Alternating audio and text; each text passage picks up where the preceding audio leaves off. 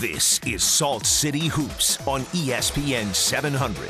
Your best insight into Utah Jazz basketball and the NBA in Utah. For the next two hours, it's nothing but NBA conversation from the local front to around the association. Now let's get things rolling with Salt City Hoops on Utah's number one sports talk, ESPN 700. All right, welcome everybody into the show today. My name is Andy Larson alongside Ben Dowsett here for the Salt City Hoops Show on ESPN 700. Happy to be here. We've got some big NBA news to talk about on the show today. We just had a trade with uh, sending Rajon Rondo to the Dallas Mavericks. We'll break that down in just a few moments. Uh, as well as on the show today, we've got guest Jimbo Rudding, him of the infamous retweets on Twitter. So if you haven't given him a follow already, check out Jimbo at Jimbo Rudding on Twitter because, well, the man the man has some uh, interesting, clever, funny, out of out of this world tweets. I, I get a, a real kick out of some of his. I, I can't tweet that creatively in 140 characters. I just can't do it. And then we also have uh, Salt Lake Tribune beat writer for the Utah Jazz, Aaron Falk, on the program in the uh, second hour. So he's going to give us some insight on the Utah Jazz, as well as you know what it's like to be a beat writer. They're on this. Uh, Aaron's actually in town. Tony's going on this long road trip, but I kind of want to get uh, the perspective of the beat writer. Uh, you know, learn what it is like to go out on the road and follow these teams, and you know, what the best interviews are, and that sort of thing. So you know, we'll get that perspective from Aaron on later in the show. Um, and then we've also got some fun around the NBA time. Of course, Ty Corbin is now a head coach in the NBA, so we want to talk about that a little bit. Uh, we have some LOL Lakers, as always. Derrick Favors is uh, featured in one of the city's finest magazines. Gordon Hayward's playing great. I mean, there's so much to talk about in Jazzland. The Jazz got a win yesterday. There's a there's a we got a lot to talk about today. We, We really do. In fact, we we have so much to talk about today that we have three topics in this first segment. The and we're gonna go ahead and call it the triple team. That's kind of the name of our signature segment, signature recap after every Jazz game on SaltCityHoops.com. We're the ESPN True Hoop affiliate for the Utah Jazz. Check us out if you haven't already. Uh, so let's break it down. Point number one: this Rajon Rondo deal. I think this is the first time we haven't opened with a jazz thing since we've since we've had the show, right? It's true, but when there's breaking NBA news to be covered, breaking NBA news must be covered. Yeah, absolutely. I agree. And so, again, uh, for those that have not been seeing this today, we will recap the trade. The Celtics are going to be sending Rajon Rondo as well as Dwight Powell, the infamous league leader in PER right now, I believe, in his 'Cause six- he has five minutes, six yeah. minutes or whatever that he's played so far. They will be sending those two to Dallas. Dallas will be sending in return Brandan Wright. They'll also be sending Jae Crowder. They'll also be sending Jameer Nelson, and they'll be sending their first round pick for 2015, which I believe is unprotected because there's no sense in Dallas protecting a pick that's going to be somewhere in the 20s anyway. It actually is protected. Oh, it is? Okay. Woj just tweeted that it's protected from 1 to 3 and 15 to 30 in 2015. And then in 2016 to 2020, it is protected to number 7. So, this they're going to not get it this year. uh, uh, presumably, unless Dallas, you know, Tanks, tanks, right. yeah. Uh, they'd have to miss the playoffs, essentially, which is not impossible in this year's Western Conference. And Boston is stacked up with picks, so it's not like they're going to be, you know, with a major loss if they don't get that particular pick. But now, Andy, I think you and I maybe slightly disagree on what this does for these teams, in particular Dallas, because, you know, Boston, whatever you think of their value, and I personally think Danny Ainge, their GM, has done an excellent job here, considering the way Rajon Rondo's game has declined, which we'll get into in a moment, and the the value around the league for these types of players, with point guard being the most stacked position in the league. Uh, I don't love objective rankings, but I don't know that there's any way you can rank Rajon Rondo, Rondo as one of the 10 best players at his position currently. Not currently. He was, but he not currently. No, just because there are so many good point guards in the league, and And, and, yeah. truthfully, Rajon Rondo for the last two seasons hasn't looked like the Rajon Rondo that we all kind of know and love from the, you know, Bill Simmons always talks about this national TV Rajon Rondo that he Yeah. goes above and beyond when the spotlight's on the Celtics, and the spotlight hasn't been on the Celtics for the last two to three seasons. No, not at all, and it will continue to not be. You know, this is a this is a decent move for them, but I think all of the current contracts they brought back are going to expire after this year anyway. Uh, Crowder is a restricted free agent, so they'll have the rights with him. Brandan Wright will become unrestricted, I believe, if I'm not mistaken. So it's I think it's a good haul for Boston, especially the pick, and I I think they actually also got a second rounder out of it that I Yeah. didn't mention. So they're stocking up some picks, and I like it for them. Now. I do not like this deal for Dallas. And Okay. now I, I that is for two reasons. The first is that I don't I don't believe Rajon Rondo is an elite player at his position anymore, and I believe that that is going to be the case going forward. He's only And 28 years old. I know, I know, I know. Okay, I have I've- I have reasons for these things. And second, I'm very high on Brandan Wright, as are a number of people, and I think that the loss of him specifically, the the, the Mavericks' big depth is now down to two people. Their big depth is now Dirk Nowitzki and Tyson Chandler. And Tyson Chandler is both of those guys are in their 30s, their mid 30s, and Tyson Chandler is notoriously injury prone. And the guys that we're looking at after that are guys like Greg Smith, Charlie Villanueva. Charlie Villanueva. Finally, uh, we're counting on Charlie Villanueva. we're, again. looking at I'm so Richard. we're looking that. at Richard Jefferson playing four for them, which you know Jazz fans can tell you how that went during his brief minutes from last season at the four. Um, Well,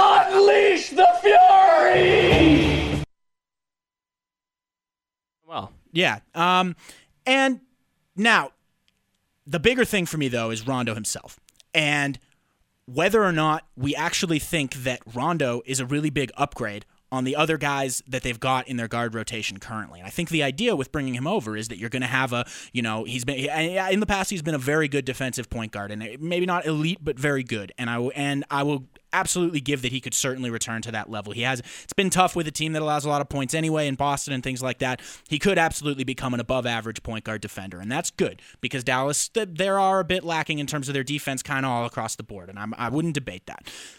Here's the thing though, his offense has been really, really bad. Yeah. Not just this season, but in previous seasons. And you're trying to add him into an offense that is very specific in the stuff that they do. My main thing here is that I, I just don't feel Rajon Rondo fits with what the Dallas Mavericks do offensively. You look at a guy like Monta Ellis, whose entire game is essentially based on getting to the hoop and when people get in his way at the hoop, exploiting those rotations and kicking it out to a bunch of shooters. You're now going to have one fewer capable shooter on the floor anytime Rajon Rondo is playing with Monta Ellis. Sure. I would. Al- uh, I would also say, first of all, that that's Rajon Rondo's game. I also like want to give you some evidence. You know, I want to throw out some stats. Let's do First it. of all, just uh, Rajon Rondo shooting. So first of all, he's shooting 33% from the free throw line this season. He is. Subpar, I would say. Yeah. That's that's ugly. 25% from three. Again, probably subpar. 40% uh, overall from the whole floor. And, and then you look at his shooting numbers from, uh, you know, outside of those. So a- again, not a good mid-range shooter from 16 feet to the three-point line, only shooting 35% there. He's a decent 10 to 16 foot shooter. Uh, but you're right, he's not a shooting guard. You know. a- and if you are counting on the ball being in Monta Ellis's hands for him to drive and kick, this that's not what this trade is for. Definitely. That being said, what Rajon Rondo has shown himself to be excellent at is bending defenses around and then finding the open man for shots. And and Dallas is a lot like the Celtics team of yore in that they have finishers in Dirk Nowitzki, in Tyson Chandler, who can absolutely put those shots away. Char- Chandler Parsons as well. I also think that this is the right move. You know, I- agree with you that losing Brandan Wright is a big deal, and I agree with you that losing Jae Crowder is, is a big deal for for Dallas's bench. But I think this is such a variance trade. Like the chance that Dallas was a contender before now, I think, was low just because of how non ideal their defense was. Their defense wasn't good enough to be a true contender, in my book. I think this gives them the possibility of being a much better defensive team. The possibility, sure, but Yeah, I- but I- that's what you need in order to be an NBA champion, right? You know, you don't get become an NBA champion by being middle of the road. You become an NBA champion by getting a lot of things lucky and having everything work out and then having more talent than everybody else. The Mavericks just added talent if everything goes well. That's the only way that the Mavericks were going to be contenders for the championship this season no matter what. I, I agree to a point. Raymond Felton hasn't exactly been like a world beater on defense. He never has been. And I, I just, I don't, like I said before, Rondo in his past has been a good defender. I don't think he has been a great defender. And I, I think you, you in a way, kind of underestimated his what his effect is going to be offensively, and how you know that this is a player that for this season and the last two seasons in Boston of all places, where if you could name me another superstar on that team over these those seasons, that would they you can't. Kelly Olynyk. Kelly Olynyk, there you go. Uh, on that Boston team, despite their lack of stars or really above average players in too many other places on the court, their team has been better offensively per 100 possessions with Rondo sitting on the bench for each Yeah. of the last three seasons, including this one. Look, I agree with you. Like, if he plays like he did in Boston over the last few seasons, it's a stupid deal by Dallas. It doesn't work. But you have to take risks in order to succeed in this Agree. league. I definitely agree with that. And that, and you know what? This is a Dallas team. They've got one of the best coaches ever to coach the game of basketball Mm-hmm. there, and they're they're putting that into perspective as well. They've got an owner in Mark Cuban who has never been afraid to roll the dice on these kinds of things before. And part part of what I like so much about this particular thing is that I think both of our opinions are pretty viable here. Like I don't I, like I think I think I'm right. I think you're wrong. I, th- I think I'm right, but I don't necessarily like. There's there are plenty of potential outcomes where you could be right. Yeah. is what I'm saying. Well- There- you know, and and by the way, guys, uh, let us know what your opinions on are on this as well. Feel free to tweet either of us, Andy at Andy B Larson or at Ben underscore Dowsett. Andy, want to give him the phone number. yeah, number? you can also call in to the phone number, which is 877-353-0700 if you want to if you want to weigh in on this. Uh, but uh, yeah, I you know I, I agree that like you know maybe even in the middle of the road, maybe in like the most likely scenario, this results in a few fewer regular season wins for the Dallas Mavericks. And now here's the thing, and I, I thought I figured you were going to say that, and I fig- and I have something for that specifically. I think that is a much much bigger deal than most people would generally tend to make it in this year's Western Conference. Normally, you think, you know, whatever, they're definitely going to make the playoffs. They've got a good enough record. They're too far away from the ninth seed, so on and so forth. They're going to get it together by the playoffs. And as you, I think you mentioned on Twitter earlier today, rotations get shorter during the playoffs, so you don't have to worry so much about the fact that they may have just killed a little of their depth with Brandan Wright, Right. so on and so forth. Here's the thing. A couple of losses that you wouldn't have otherwise had could make a huge difference in your seeding in this Western Conference. And Agreed. That being said, this Western Conference is so difficult that I'm not sure it matters. You I- know, like think I, whether if they had a chance at getting a four seed and then they lose a few extra games and they're a seven instead, I think it makes a big difference. No, that means that's a difference between playing like Houston and Portland. Well, it's or also like, the difference between being at home and being away. Sure. Yeah. I, I, okay. I guess that's true. You know, then you have one more home game if you go from four to seven. But if you go from five to seven, then it doesn't matter. True, If you go point. from you know two to four, uh, it doesn't matter. So it's only if you go from the high end to the low end, seeds one through four through to seeds five through eight. Uh, But I, I, I so I, I see that point. But I think it actually matters less than it normally would, just because this year's Western Conference is so packed up at the top that you're going to run into a powerhouse of a team no matter where you are. Yeah, you know, I, I definitely see your point here. The other thing is that Rondo's, I mean, everything's down for him. His turnovers are at his career high. Oh, His- yeah. his, No, assist I- percentage is at its lowest that it's been in his entire, or not his entire career, but like since his rookie year or something like that. And again, again, we're they're counting on him, as we said, they're counting on him being better than what he's been in Boston these last few years. And I'm just not sure that the team that they're putting around him and that the the situation that he's in is necessarily conducive to that happening. Uh, just the way that Dallas plays offense, I could be wildly underestimating Rick Carlisle. That's I I will say that that is an entire possibility. He might already have an entire new offense with Rondo planned out that because he knew about this, so where he knew there was a No. possibility a week ago, right? And like the sure, man's a I- I- genius. I, mean, he's been thinking about it. Don't get me wrong, but like, you can't also just implement a new offense. You know, midway through in December in the NBA calendar. You know, I think Sure. the offense will look the same. You know, you know, sure, you give Rajon Rondo some of Monta Ellis's pick and rolls, and you you know you take the ball away from Chandler Parsons a little bit and make him a little bit more of a shooter. I, I think all of those things are things that the Mavs will do, but I also think that Rajon Rondo is suited to do those tasks. He is, but he's just, you know, when you're talking, this is a team that rotates the ball a ton. They pass the ball a ton. And when you're looking for a guy that every, you just have to assume generally that when he is on the court, everything for everybody now offensively is going to be so much more cramped than it was before. Everything is going to be a little bit tighter. There's going to be a couple of more arms in the way because Rondo's guy has absolutely no reason to guard him outside of about 13 feet from the hoop. I, I just think that for a team that, I mean, this is the has been the best offense into the, to the in the league to this point.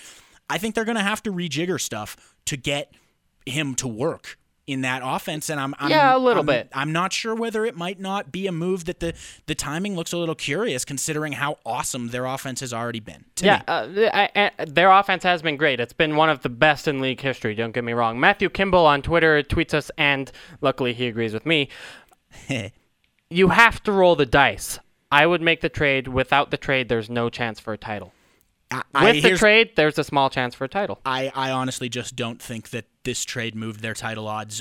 Maybe maybe a, a percentage point. No, maybe. I See, just- that's the thing is like so. Rajon Rondo is such a wide variance player that like it could happen if if the stars align, the Dallas Mavericks win the title. I don't know if the stars align with the team as it was yesterday. Yeah, I just I see that team. I see that offense getting into a playoff series with teams that can scout a very specific team one on one, and then being shut down when teams realize how they can take advantage of that complete non-shooting guard that's on the court for a long long period of minutes. They anyway, couldn't with the Celtics back in the day. it's true they couldn't. Things have changed in the league since then Yeah, a little bit. But I- all right, so we I got mean- we got other stuff. Yeah, We let's move on to this. point two. We've got Dante Exum with the Utah Jazz. Has improved his play of late. In, in the last two games, he's uh, put put t- together, sorry, 22 points total and, and double-digit figures in both games. I honestly, you know, that's a big step, honestly, for Dante, who had been Mm-hmm. putting single-digit totals before then. He's looked a lot more aggressive, um, and, and he's kind of taken this. Uh, path. Uh, he's kind of taken a larger role in the offense, which is something that fans have been asking for, and truthfully, Quinn Snyder has been asking for for a long time now. So I want to ask you, first of all, can you see the progression in Dante Exum's game? uh, You know, just from where we were on October 29th to right now. Absolutely, it's probably been, and and it. This does tie directly into Quinn Snyder. And, and Quinn Snyder's expectations and sort of the way Quinn Snyder has has worked Dante Exum along is I, I just I love the way that he's been kind of uh, not slowly because they were you know they were playing in minutes right from the start but moved into the the the flow of things moved into being a little bit more aggressive moved into uh, definitely being a uh, he's become a better and better defender. You know again we've said it a bunch of times but this is a guy whose pre-draft scouting report was that he was going to be a massive minus in the league as a defender and he's been one of the best rookie defenders in the league thus far especially at the guard the, the guard slash Yeah. wing positions. I think it's it's hard to argue with that. Um and I really love that most recently Quinn has, and especially last night, we saw it for several minutes. Uh, Quinn has started to play both Trey Burke and Dante on the court together, which I. uh, Whether or not this is going to be a future thing, which we, we we can't know that now, I think you have to, if it's going to be, you have to start giving them time together so that they can get comfortable in that sort of a pairing. And I thought they looked pretty good last night when they were together. Yeah, I agree. No, and I think that's something that you know we heard over and over again in training camp and preseason that it was something that the Jazz thought were, was possible, and then when the regular season started, it's like it, it, those discussions never even happened. It was basically Dante Exum as Trey Burke's backup, and now we're starting to see more of the mixing that I think makes a lot of sense, especially with the deficit of wings that the Jazz have. Yeah, absolutely, and I've, I've been really happy to see it. I, th- I mean, Dante clearly has the size to be a guy who might, depending on how he develops away from the ball, be able to play more than one position. I've really enjoyed that. Um, we started to see him go to the hoop a little more. We Yeah, you looked up this interesting stat on drives. I did, yeah. So SportVU, uh, the, our favorite little tool here, tracks drives to the hoop, which are considered anything that start anytime a player starts from more than 20 feet away from the hoop and ends up at closer, at least 10 feet, excuse me, 10 feet or closer to the hoop. That makes sense. At the end, that's a, a drive, quote unquote. Now, for the year, Dante is only driving 1.8 times per game, which is not very much. It's a it's a very small number, in fact, for guards. But he's shooting 50 percent on those drives, which is a great number, and he's generating 2.4 points per 48 minutes, which again, not a huge number. so give me give me a comparison. Like, what's Trey Burke doing? uh, Trey Burke, for reference, he's driving a lot more frequently. He's driving 7.2 times per game, so that's more than triple the amount of time. And he, of course, he does play more minutes than Dante, so that's understandable. So that's but per game, not per 48 that is, minutes. That is per game, but even if you were to do it per minute but for how much both are playing, I think it came out to, to Trey's driving about double the times per minute Okay. that, that Trey, Okay. excuse me, that Dante is. Understood. And but here's the thing: Trey is only shooting 32 percent, 32.2 to be specific, on these drives, and he's only creating 3.3 points per 48 minutes. Meaning that the gap between the two of them in by in terms of per minute points that they're creating, despite like I said, Trey doing it way more often, is actually pretty small. And what that tells us is Dante needs to drive to the hoop more often. Yeah, no, I, I don't think there's any doubt. And what's been encouraging over the last couple of games is that he has. Um, when Trey Burke drives to the hole, he can't finish, right? I, just, I, and maybe he can develop those skills. And in fact, that's, I know he's practicing that. I watch every, you know, every practice that I go to with the Jazz.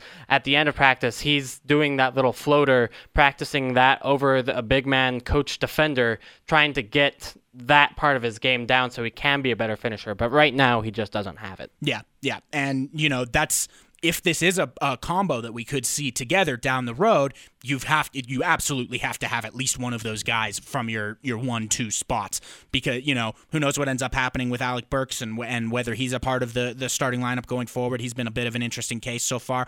Um, but I, I've been really encouraged by Dante, and m- more importantly, like I said before, by the way that Quinn Snyder has been kind of slowly easing him along, but at the same time telling him you can almost you can almost read his lips. I mean, I, I can't lip read at all, but you can almost read his lips or his thoughts in when he pulls Dante to the side They're saying you're good enough to get past these guys. Yeah. Like, you're faster than these guys. You're you're just do it. And and the way, especially the way that he can distribute out of it, he's already shown his passing mm, acumen to be really high. I think we're just going to continue to see a, a, a lot of ascension here from him, and I I don't think that the clamoring for him to be starting, which I do think is foolish, I don't think that's going to go anywhere. I, I don't either. Uh, I, there's that one instance, one game where he said, if, if you don't shoot that, I will take your beep out. So some self Your donkey, you will. He will take your donkey out. yes. Uh, let's move on to point three here, and that's Enes Kanter's improved play. So, uh, you know, he's put up some excellent offensive games over the last week. Started with the home game against Miami when he put up 25 points on 17 shots, uh, as well as gathering eight rebounds there. He's not fouling either, which is great. Uh, next game against Washington, or sorry, next game against the Pelicans, put up 29 points um, on 22 shots, Is that seven a career rebounds. high? A career high That was season a, high? I believe it was a career high. Yes, and his career high before that was 27. Uh, and then last night at Miami, 18 points on 12 shots. He's really putting together a nice stretch of offensive games that shows that he can actually eh, handle a really large part of the offensive load for the Jazz, which is something that they've needed as of late. Absolutely, and he's he's really. I mean, his footwork. This guy's footwork has always been. I, I funnily enough, compared him to uh, to guys like Akeem Olajuwon and Tim Duncan in terms of footwork only at the beginning of last season. Obviously, that's the only area in which he, he, he is comparable to those greats of all time. Okay. But his the guy's footwork is is really really really great. He's he understands how to keep a pivot, but how to kind of Al Jefferson like how to throw in multiple fakes without getting rid of your pivot and without getting rid of your balance and positioning, which is really excellent. He's got a number of these one dribble moves. This is something that our friend Zach Lowe highlighted in his ten things to like and not like. I believe it was uh, sometime either earlier this week or last week. Earlier this week. Was it earlier this week? Correct. That he's he's got a number of moves where because he's got that range from 18 feet, which he's developed really well, he's got guys closing out to him on pick and pops. He'll throw the little pump fake at him, get him in the air, one dribble to the basket. We've seen a couple of really big dunks actually in the last couple of games from those. Uh, he had one against the Pelicans that was pretty massive actually, and uh, it's it's really encouraging to see him, especially offensively, essentially come into his own confidence wise. This is a guy who now knows that he can score on NBA starters consistently, that he can get guys in the air, that he he's he does a really good job of using the basket to shield himself from potential shot blockers. Do you know what I mean by that? Where Yeah. he that that move that he's got where he's on the left block, he'll take one dribble and or he won't even dribble that is, excuse me, and he'll uh He'll slide off his back shoulder and do a quick spin, go under the hoop and lay the ball in because he knows that his defender can't literally come across the actual hoop to block him. It's a great move. Guy, he's been doing it all year, but guys haven't seemed to catch on yet for some reason. But for me, the biggest thing is is he improving defensively? Because that's always been the issue. We knew this guy is going to be capable of scoring in the league. At, what do you think about what he's done defensively? It's been better over the last week or so, and it's hard to say like, oh, he's played three defensive games, awesome, because you know he has a whole career of of not playing well defensively, and I, and I think that probably uh, you have to take that into account certainly. But at least it, it's encouraging. You know, I, I thought he was at at the beginning of this month. I thought he had shown enough that you know he was basically essentially out of the Jazz's long term plans. And now I think he might be creeping back into them a little bit, just with how good he's been offensively and how decent he's been defensively. Yeah, you I know- wouldn't call it average yet, but it's close.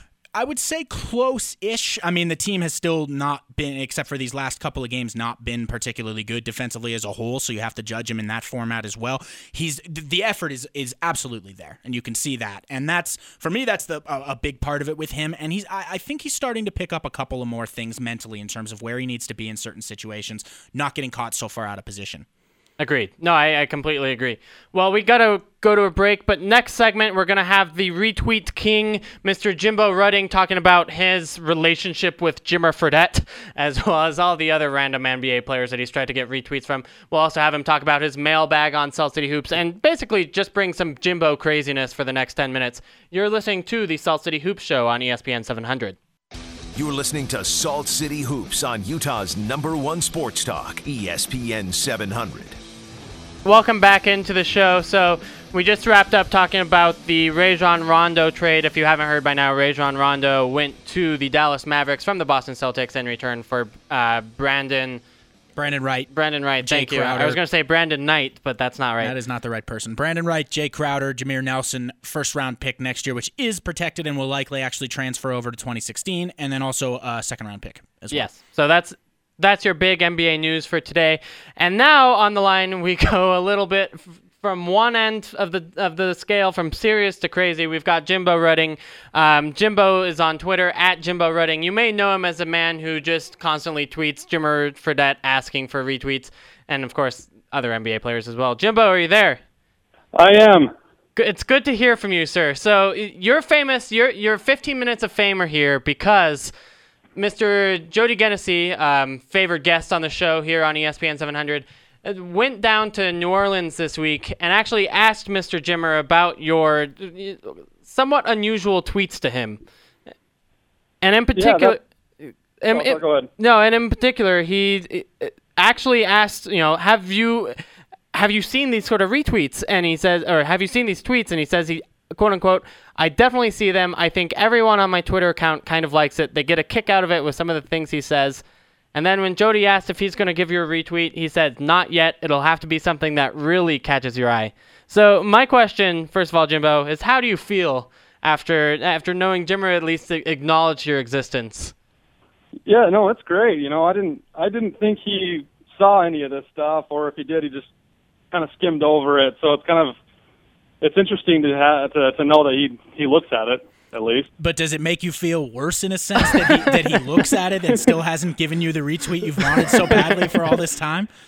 Yeah, you know what? It makes me feel like I need to work harder. I guess apparently I thought uh, I thought I was already, but uh, Now, no, yeah, I need I need to do something better. I guess. You you work pretty hard. I was I was gonna ask. I have a. cou- unfortunately I'm I'm stupid and didn't pull them up before we started here. But I have a couple of of my all time favorites of yours that I've seen that I've thought there's no way he's not gonna retweet for that. Like things that I like I laughed out loud as they were said.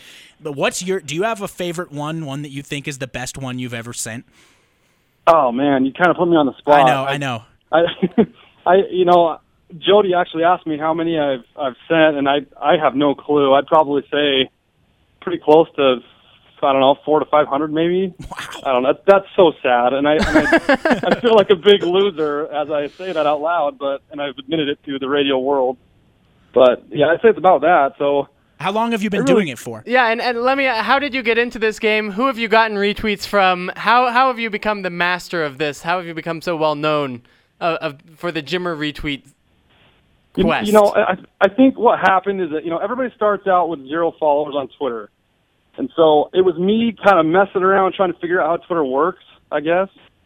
And and so I, I decided, you know, there's there's famous people on here. I'm going to try this out, and I started tweeting people, and uh, I got the jazz a little bit of a jazz following, so I started tweeting jazz players, and uh, I got I got a couple of uh, responses from people, so I just kept doing it. It wasn't you know, I'm, and it's what essentially what it is is I'm trolling. I'm a troll, right? So, But you're a pleasant realize- troll. You're there's trolls out there that come around saying negative stuff. I've I've actually started to get a couple of those recently, and I've thought I've been popular because I I have. Now I have you've a got the couple of trolls. haters. But you're a you're a pleasant troll. You're one who had I would read trolls like you all day if I could laugh every time I got to read them.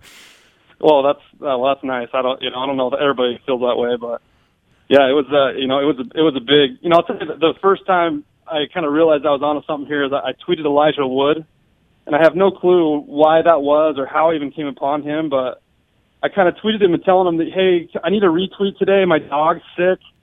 He's been barking up blood, and I, you know, again, you think that I, it probably sounds like I sit here and think, well, what should I say? Should I say this? And and I I don't like I just it just kind of comes out, and I'm I don't rethink things, and I, I probably should, but he. He retweet. He, you know, he didn't retweet me. He he responded and said, "You need to take your dog to the vet because he, he has parvo, and you're an idiot." and soon, soon after that, I got like thirty or forty people of his fans that saw it, telling me that I needed to take my dog to the vet, and I was an idiot. And you know that kind of started it. As far as Jimmer goes, it kind of was just a thing where I thought, you know, he maybe he'd be an easy target. Like he'd be like, oh yeah, that's a, he's a nice guy, and you know, because you know you always see those like it's my birthday or my son has the flu. Can I have a retweet? And and usually that'll do it. But I mean, this guy is a tough nut to crack, and I, I, I can't figure it out. I don't know what it is. So I think you're gonna get him I keep eventually. doing it. One of these days you're gonna get him. Who's the Who's the best retweet that you have gotten from somebody? Yeah, you know, I, I've got uh, Shawn Marion. I think as far as like the follower count was the most. I think he has over a million or had when it happened, and that was, that was kind of a surprise. Again, I don't I don't do this. You know, it sounds dumb, but I don't do this really thinking I really want this guy to retweet me. It's to the point now where it's kind of like just a, a, a thing I do. You know, it's not like I. I mean, it, it's cool that they respond, but that's not my primary objective. If that makes any sense. Yeah, no, that I mean that totally makes sense. At this point, I think it's become less of a less of a thing necessarily for you than it is a thing for like all the people that follow you. Like I, I look forward to these tweets for when one of them's gonna come and I'm gonna get something to laugh about that I couldn't have thought of to put in 140 characters. Like I'm, I'm not nearly. I don't have that sort of wit in me. Like I'm, I'm smart in certain ways, but I just don't have w- quick wit and things like that. Like a lot of folks on Twitter and yourself. So it's fun for me. That's why Jimbo's a part of Salt City Hoops is because none of us have. Yeah. Nobody in the world, Jimbo, has your particular set of skills, if you will. Yeah, well, I don't know if that's a good thing or a bad thing. but, but you know, yeah, like you know, it's Shawn Marion is, is probably the best one. Uh, Channing Frye, uh, Leandro Barbosa was re- a recent one. Nice. So I mean, th- I, I I kept a list just because I kept being asked, you know, of who who was retweeted, and so I've I've got a list of I don't know thirty to forty people that have retweeted me and, or responded in So- some way. You also do a mailbag for Salt City Hoops. How's that been going for you? That's awesome. It's it's been a lot of fun. It's it's been you know again this is a huge outlet for me. So you know I use Twitter as kind of like my venting station, and uh, and and and the and the the mailbag has been been great. I, it's been kind of cool to interact somewhat with people and and see who's as crazy as I am when they ask their questions and you know because it's, it's not it isn't for the analytical mind. It's uh it could be so- somewhat serious questions and I answer them with just craziness and Those are my fa- those are my really. favorite. Yeah, those are my favorite ones. In fact, are when people ask you an entirely serious question and you just you, you throw some sarcastic remark back in their face. I love it. By the way, guys, for those of you who don't know, you can read this particular mailbag column every Friday on Salt City Hoops, and you can follow Jimbo on Twitter at Jimbo Rudding R U D D I N G, which you should absolutely do. He's a, an extremely worthwhile follower. Um, I've I've found the the the thing about your mailbags that's that, that's so much fun i mean besides just the, how fun they are in the first place is that is kind of the departure they are from the rest of what we do on the site right? Like we've got andy and i are both extremely analytically minded dan's a genius like there's there's we got a bunch of other guys like that and then at least once a week we get to break it up with a little bit of infusions of humor uh what do you have any Especially because the Jazz are bad, right? Like Exactly. If the Jazz Yeah. weren't good, maybe we'd be like wasting our time a little bit. But since the Yeah. Jazz are bad, we, we need a distraction from you know the 29th worst defense in the league, et cetera, et cetera. Yeah, absolutely. Do you have do you have a favorite like question or line of questions that you've been asked so far? Are there things you hope to see so that you can you've got responses prepared for or anything like that? You know, I, no, not really. I mean, I, I get I get a lot of Jimmer questions, and, and you know those are good. And, and you know, if they're crazy questions, I usually answer them. But if they're the typical, have you you know, has he ever talked to you or whatever? It's it's kind of I don't know. It, it's not exciting to me. So I like I like the questions where people come up with weird things that they've noticed about a player. You know, like how he looks or what he does. It, it's kind of weird, but we all most people just kind of shrug it off. But you know, I, I I tend to like focus on that dumb stuff and think about it too much. Do you But I'm ha- but I'm totally I'm, I'm totally the black sheep of this site. You know, Salt City Hoops is. I mean, I'm I'm the I'm the crazy one out of the bunch. I think it's sure. a, I think it's a good role to have. That's you- that's why we brought you into the family. exactly. Do you have? Do you, I've actually always wondered this too. Do you have like a, a surplus of questions each week that you're not able to get to, or do you, are you pretty much able to get to most of them? Yeah, you know what? I, I've got a I've got a list of uh, of ones that I, I haven't been able to get to that hopefully will one day get to. Um, it's not a long list, and I, I try not to be redundant with questions if, if they are about Jimmer or or something you know specific. But um, but yeah, you know, especially after Jody talked to Jimmer the other day, um, I, I got a I got an influx, and it was and they're actually really really good. So, I'm looking so I'm forward kind to of this excited week's. to answer them. Yep. Well, tomorrow there'll be a new Jimbo mailbag on saltcityhoops.com. And of course, if you'd like to appear in any uh, Jimbo's mailbag, go ahead and send mailbag questions. What's the email address, Jimbo? Yeah, it's uh, Salt City Hoops mailbag, I believe. Yeah, at at gmail.com. gmail.com. I was gonna say at what? That's That's right. just the email address. I could just type that into the to the send bar and just send that. That, that's not how that works. Okay, well, Jimbo, thank you so much for joining us. We look forward to it tomorrow, and, and um, yeah, I'm excited. All right. Thank you, guys. Cool. Well, that was Jimbo Rudding. Follow him again if you haven't already at Jimbo Rudding on Twitter. We're going to go ahead and take another break, but on the other side, we're going to talk about Mr. Gordon Hayward. He had a fantastic night last night against the Heat and really kind of showed his alpha dog status. We're going to talk about whether or not he can be a number one player in the NBA, as well as kind of talk about how eh, and whether he's exceeded expectations from when he was drafted. So that's coming up next. You're listening to Salt City Hoops on ESPN 700. All right, welcome back into the Salt City Hoops show. I'm Andy Larson, managing editor of SaltCityHoops.com. Ben Dowsett is on the other side of the table with me. Uh, so we wanted to talk about Gordon Hayward a little bit. We, we, he played so well uh, last night against the Miami Heat in that in that win for the Utah Jazz, the 18 point win, 105-87 over last year's finalist, admittedly without LeBron James. Um, but he's a guy who put up 29 points last night, seven rebounds, sorry, six rebounds and seven assists.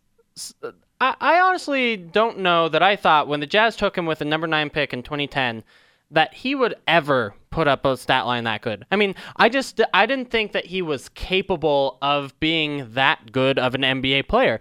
You know, how many guys in this league ever get 29 points on 13 shots. on 13 shots. I mean, yeah, that's crazy.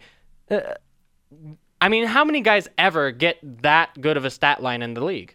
I mean, you from time to time you'll see it, but guys who can come close to averaging things like that, or to put up m- multiples of those games in a year, which this is not the first time this year that he's done something like that. It's extremely rare to see guys with that kind of versatility, and that's exactly why he got the kind of money that he did over the offseason, Is that he's he is a, a, a fairly unique. I mean, outside of your guys like your LeBrons and Carmelos, who we're not necessarily he's saying on that saying he's on that level, but he's one of the only guys like them who can make contrib- those types of contributions all over the court and really not have too many discernible weaknesses in his game. There are a lot of really, really good NBA players that have big weaknesses in their games that you can exploit, right? Like uh, Dwight Howard is a good example. I mean, Dwight Howard's awesome, but Dwight Howard can't shoot free throws to save his life, and that's a huge weakness. Right. And you look across Hayward's game, with perhaps the exception of his defense, which I think the jury is still very far out on that because he hasn't played on a good defensive team yet in his career. But with the possible exception of that, he really doesn't have any major warts in his game that teams can scout for before the game and be like, "This is where we got to attack Hayward." Yeah, and and that's that's extremely valuable as a team, right? To have someone who doesn't have those sort of weaknesses. I just want to read Draft Express's just a little snippet of Draft Express's profile of him back in 2010 to give you an idea of what I was talking about. It says looking at Hayward's body of work. This is Jonathan Givony, by the way, who you know does all every, basically everything for Draft Express, or at least did at this point. Uh, looking at Hayward's body of work, it is difficult to knock what he could bring to the table in a complementary role. Smart and savvy, he is a coach's dream, but his lack of athleticism raises questions about his long term potential. That's really what I'm talking about. I, I really thought, you know, Hayward, there would be, there was little doubt he would be a good role player. But I didn't think that he could put up these sort of numbers to be a number one guy on a team and, and put up 9 of 13, get 29 points on 13 shots, and then to boot, add 7 assists, 6 rebounds. Yeah, you know, and, and you look back at that time, and I remember watching him specifically because uh, those who who were into basketball at the time may remember uh, when he was playing with Butler that year. They made the finals in the NCAA tournament and lost on his his you know missed by two inches shot against Duke in the finals. There was a regional uh, here in Salt Lake City that was being played. I believe it was still the Delta Center back then, wasn't it, or had it changed? I had to it ESL? changed. Oh, it had changed by then. Okay. Uh, either way, that building they were playing in that building, and and Hayward's Butler team was here, and I watched two. I believe they played two games here, and I think I watched both of them, if I'm not mistaken, uh, with my dad and my brother. And I remember thinking, I didn't, you know, my basketball acumen back then wasn't nearly what it is now, but I remember thinking. This might be one of those guys who, almost like a Jimmer, who we were talking about on our last segment, who has a real advantage over college players because of his smarts, his shooting ability, his his physique was a little bit more developed than most other guys that that he was playing against, so a physical advantage, but the type of advantage that might evaporate when he gets to the league and everybody's like that. That was kind of my initial thought at the time. And so I'll agree with you. I think he's, uh, especially from what I was thinking back then, not knowing as much about the game, he's really well exceeded those expectations, and he's done it. You know, the athleticism thing from the Draft Express profile that you read is an interesting, an interesting little tidbit because I don't think you would argue that that Gordon Hayward is is has become a a much better athlete, maybe a little bit of a better athlete. Like he's definitely developed into his body well, and he can get off the ground and he can do what he needs to. But this isn't a guy that's making highlight reel athletic athleticism related plays all the time, right? He's he's this is just a guy who has developed the smart part of his game, the fundamental part of his game, his shooting. I just looked up his catch and shoot uh, percentages from the SportVU data that we have. Uh-huh. Um, so last year, for example, Gordon shot on catch and shoot shots 31%, 31.8, excuse me, on three pointers.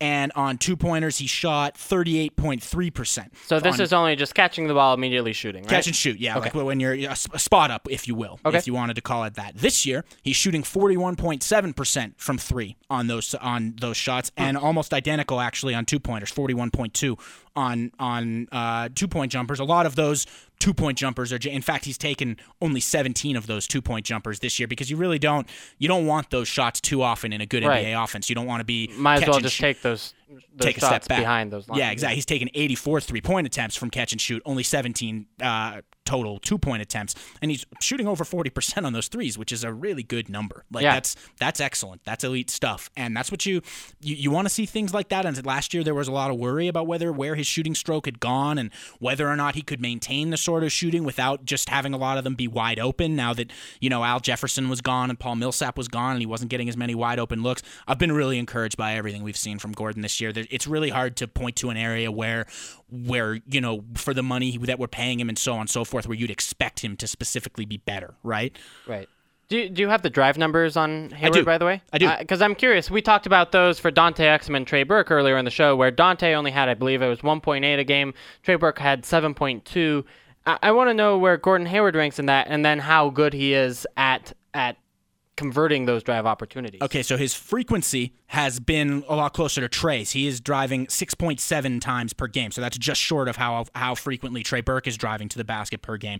But his efficiency has been significantly better than Trey Burke's. Trey was shooting about 32%, I believe. Gordon is shooting 50 over 54% on all those drives. Gordon is creating for his team, or excuse me, uh, per 48 minutes total, he's creating nearly eight points per 48 minutes, which is one of the top 20 numbers in the league of any regulation, or, uh, excuse me, a rotation player in the league. A guy playing a you know a moderate number of minutes. He's creating over eight points per game for his team just by his drive. So that's going to include plays where he passes out or gets fouled or things like that that aren't necessary where he doesn't score directly himself. He's been excellent getting to the hoop, and that's been probably my favorite individual improvement. I've tweeted this multiple times this season. His first step off the off of his his triple threat position, which for those who don't know is where a, essentially the basic face up position that a lot of stars will take, where they're holding the ball. They've got their their pivot foot set. They could either go to their to their left, which is their in most cases is going to be the the already the pivot foot, so that'd be a fake, or they could go to their right with their free foot, or they could shoot the ball. Out of those sets, he's been killing guys. Guys can't stick with him on those because he has the ability to lift up and get a good shot off if they're not going to be close enough to him. But if they try and crowd him up, his first step and his long legs is way quicker than guys think it is for being, as we said, maybe not the greatest, you know, athlete in the NBA. And he's getting by guys and getting into the lane and doing all sorts of damage from there. It's been my favorite thing to see from him so far. Yeah, I, I think that's what's most encouraging is that he is able to do what you just described. Uh, I'm just really interested to see can he take another leap because I do think he's taken a big leap from last season to this season. Is there more room for Hayward to improve? You know, does he make an All-Star team later in his career? I- I think it's entirely possible. A lot of it may have to do with what sort of teammates get put around him and and how the Jazz progress themselves. If you know, if the Jazz, if everything goes according to plan, they get another good draft pick this year. By you know, by the the nearing the end of his of the contract that he, excuse me, the uh, that he just signed, we could be talking about a team that's you know competing in the Western Conference. It is really tough to make All Star teams and to, and to have those types of awards Yeah. if your team isn't very good, right? Right. Um, I, I think absolutely. I think there's totally a chance that he's you know. I, I'm not not sure that the shooting numbers are going to get much better than they are, but being right here for a guy that does all the other stuff that he does, that's great. To, to have shooting numbers like this. I mean, the, I think these are pretty similar to LeBron's shooting numbers, if I'm not mistaken, in terms of jump shooting. Right. only. No, Like, I, and I'm not saying obviously Gordon. You're not saying Gordon Hayward's as good of a player as LeBron James. It's just you know in terms of shooting, I think that's a reasonable comparison. Yeah, absolutely. And I, I think there is some room, some more room for improvement. Maybe when he's got, he still is taking a, a, a pretty hefty role in terms of the offense. That he's his usage has been pretty. Do you know what his usage is? Do you have it up? Uh, Uh, yeah, it is 24.9 percent. So that's actually a two percent increase over last year. So that means he's that for those who don't know what that stat means, that means that Gordon is using while he's on the floor a quarter of the Jazz possessions roughly for Mm-hmm. his for I believe that's for a shot or assist or turnover if I'm not Correct. mistaken. Yeah. Now that's up from last year and last year we were worried about whether he had kind of the motor to sustain that sort of thing because a lot of his efficiency went down as his usage went up. And when we get a team that's maybe a little bit slightly more capable around him and maybe his offensive burden lessens a bit, I think this we do have the shell at least of a player who could be a, a very good defender because he's long, he's very smart, he doesn't fall for a lot of head fakes and things like that. I, I like his potential there as well. Let me put you on the spot for like a 10 word answer. Do you think Gordon Hayward is the most likely Jazz member on the current team to become an All Star? Yes. I think so too. I do. And I've heard from other members of the Jazz coaching staff and, and this sort of thing, different answers. I think Gordon Hayward's the most likely. Also because of just how deep the West is with big men, and I would say Derrick Favors is second on that list, and it's just going to be really hard for him to crack that that yeah. list. No, I, I totally agree. All right, well, we're running out, out of time for this hour, but don't worry, Salt City Hoops will be back. We next hour we've got uh, Aaron Falk joining us. He's the Salt Lake Tribune beat writer for the Utah Jazz. Uh, he's going to be a good listen to on the show. You're listening to Salt City Hoops on ESPN 700. Analytics and opinions on the Jazz and the rest of the NBA. This is Salt City Hoops on ESPN 700. Welcome back into the Salt City Hoops show on ESPN 700. I'm Andy Larson, Ben Dowsett on the other side of the table. Welcome to the 8 o'clock hour. We get a little bit more goofy at this time. We have some fun. We already had Jimbo Rudding on though, It's so it hard to it's hard to get more crazy than than Mr. Jimbo. But it, We'll make up for it. We'll put some serious stuff in here as well. Aaron Falk is is an underratedly hilarious character. By It's the way, true. he do, he doesn't show it all the time. He he likes to stay professional out there, which you know, good for the man's career. That's what you got to do. But uh, you know, behind the scenes, Aaron is absolutely one of the funniest people in in Jazzland. Aaron, are you there with us? I, I am. I am being completely unfunny for you. So yeah, now I've completely raised everybody's expectations, and I I sincerely apologize. Have fun with Yeah, that. no worries. So there's a lot to talk about in Jazzland, and we'll get to that in a second. But first, I kind of wanted to ask you some like beat writery questions, because you know a lot of people think of this as their dream job, right? Like, ama- imagine how amazing it would be to go around the world and follow the, I guess, uh, the nation, follow the Utah Jazz, and and write about basketball all day and, and that sort of thing. But uh, first, I guess I'll start with the negatives. What's the worst part about being a beat writer? Oh, um, you know, you know, it's because it, because it is a, a mixed bag here. But the travel, I, I think, is, and then I, I, I try not to say this too much because it just comes across as, like you said, it, it just comes across awful sounding. But the travel can wear on you. I, I think, you know, it's that. Uh, it, it, it's great. It's it's amazing. You're in New York City. You got to go to Toronto, and the way you get there is you wake up at three in the morning, you know, Eastern time, and you catch a flight, and you feel awful. That that that sort of a thing, you know, in, in the middle of winter, kind of catches up to you. I, I to me, I think that is it, it just takes so much more of a toll physically on your body than I anticipated. Also, because I'm horribly out of shape and don't do any of the other things I need to do as a just a regular human being. Uh, I, I admit that, but you know, it, it just after a while, you know, it's, I'm I'm not on this current road trip right now. Tony Jones is, and I'm extremely grateful in many ways for it. Well, I was gonna say it's not like Tony or Jody are especially in shape either. Yeah, so. yeah, you, we would be the worst Olympic team ever. So, all right. So, Aaron, I'm one of the. Andy started that off with, you know, this is for a lot of people kind of a dream job. I'm one of those people. I would totally. I have made romanticize this job massively in my head. so, if you will please continue that for me and tell me what's the best part about being a beat writer, aside from the obvious stuff like you get to talk to really tall people all the time and get to have really good seats, get really good seats You get for neck every time. pain. Exactly, and you know, and have great seats every time LeBron comes to town and things like that. Like, besides that, what's like an everyday thing about it that maybe sometimes goes underappreciated to the general public? Um, you know, I, I think one of the things that's that's really cool about it is kind of the the camaraderie that exists among beat writers.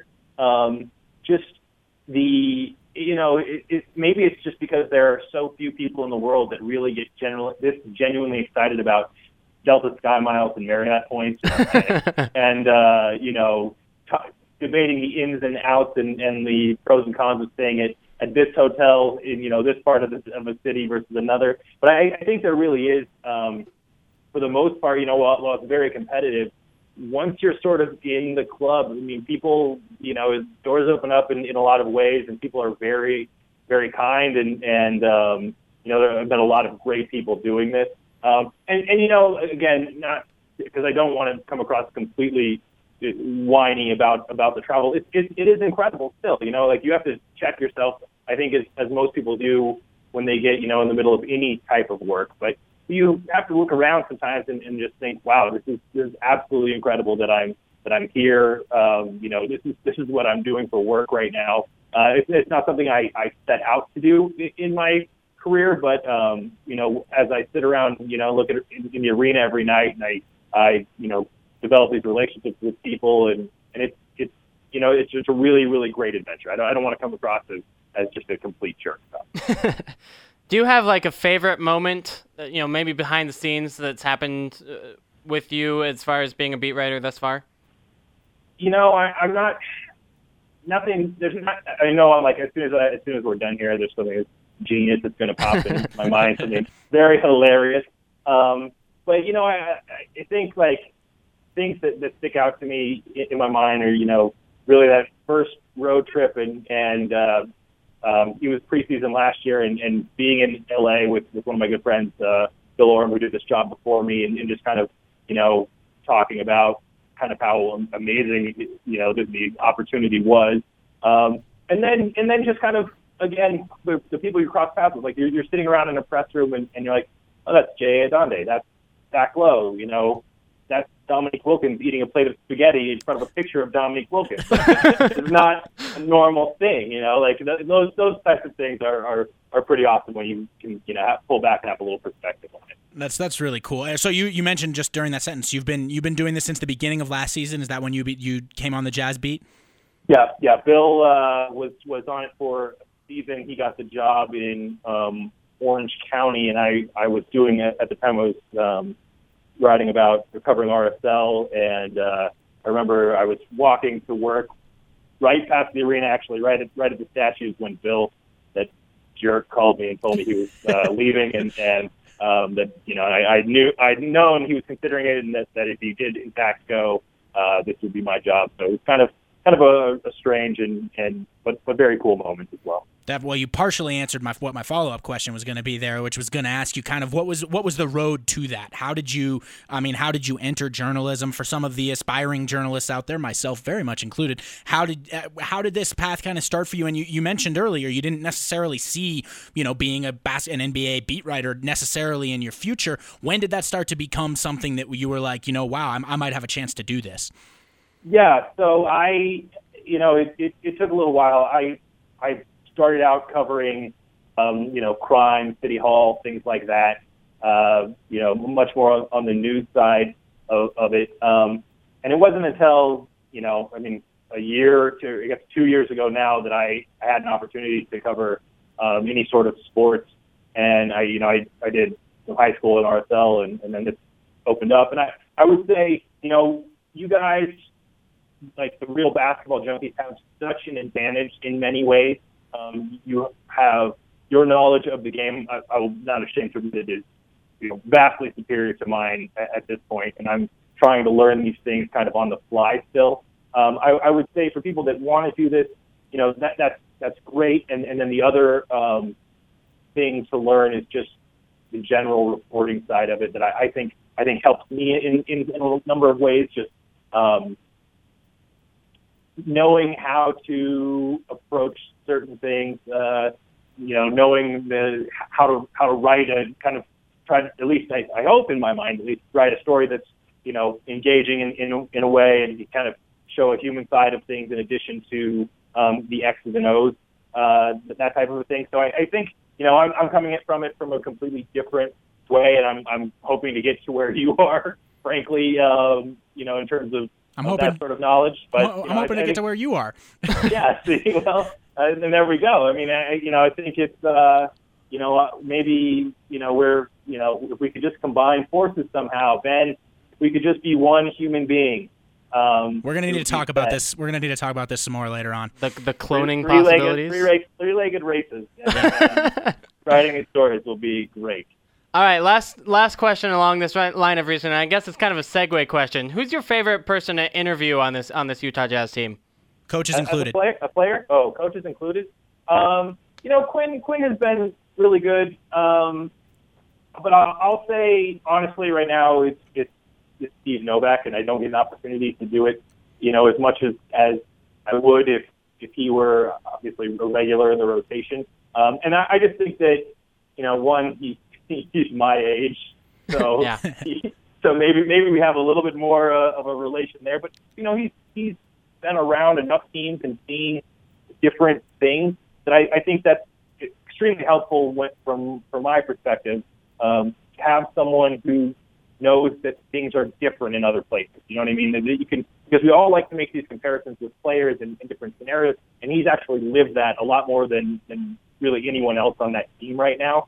Um, and he can say, you know, compared to my time in Toronto or New York, whereas Gordon, you know, he can he can now and Gordon is is, is a fine interview, especially I think when you come with with some, you know, direct and and you know better than just you know what are the keys to the game type question. Right. Um, he, he's a he's a good interview, but he really only knows you know he, he knows different regimes within this team, but he doesn't know you know how things are done in different franchises, that sort of thing. So uh, that that perspective, that's that's why I really liked Richard Jefferson last year in the locker room. Um, and and you know, I think the other those other guys are young.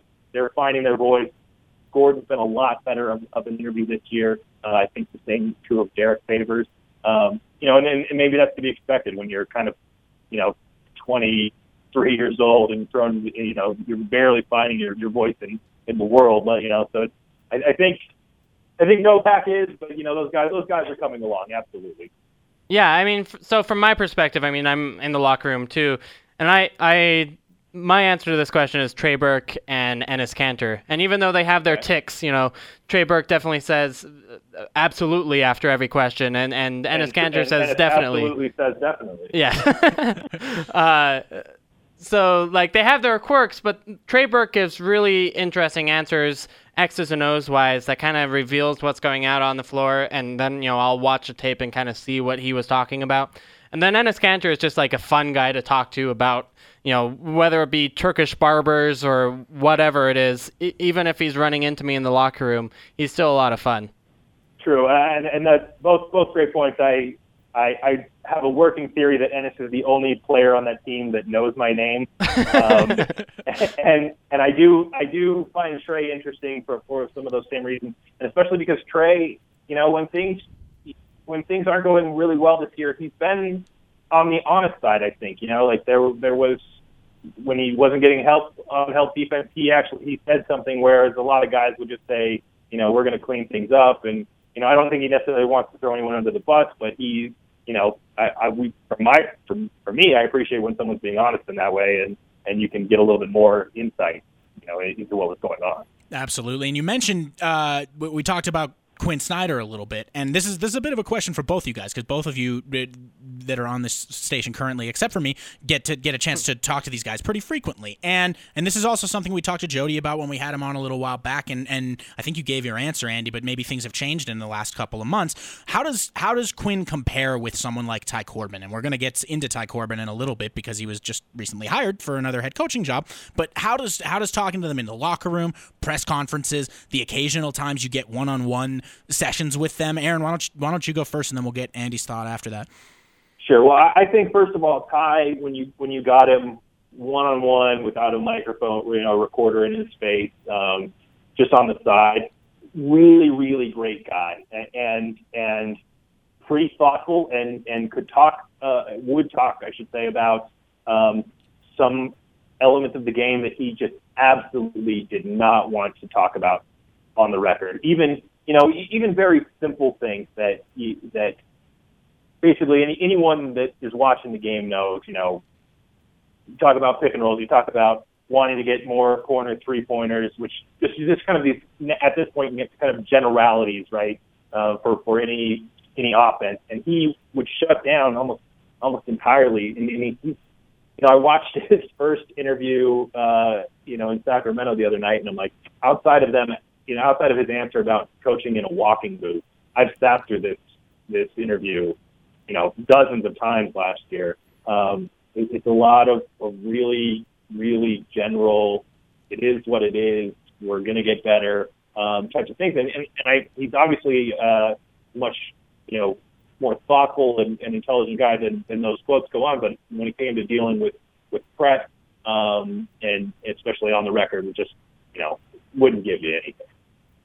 Yeah, I I found the same thing, and and you know I was asking kind of those more X's and O's questions because again that's that's kind of what we try to do at Salt City Hoops is is dig into these sort of in, insider points of view that uh, you can't get you know from a larger general publication like the Salt Lake Tribune. Hopefully, you can you know dig into it a little bit more with a longer column and, and more room to go into like we can at Salt City Hoops and videos and, and video and exactly that sort of thing.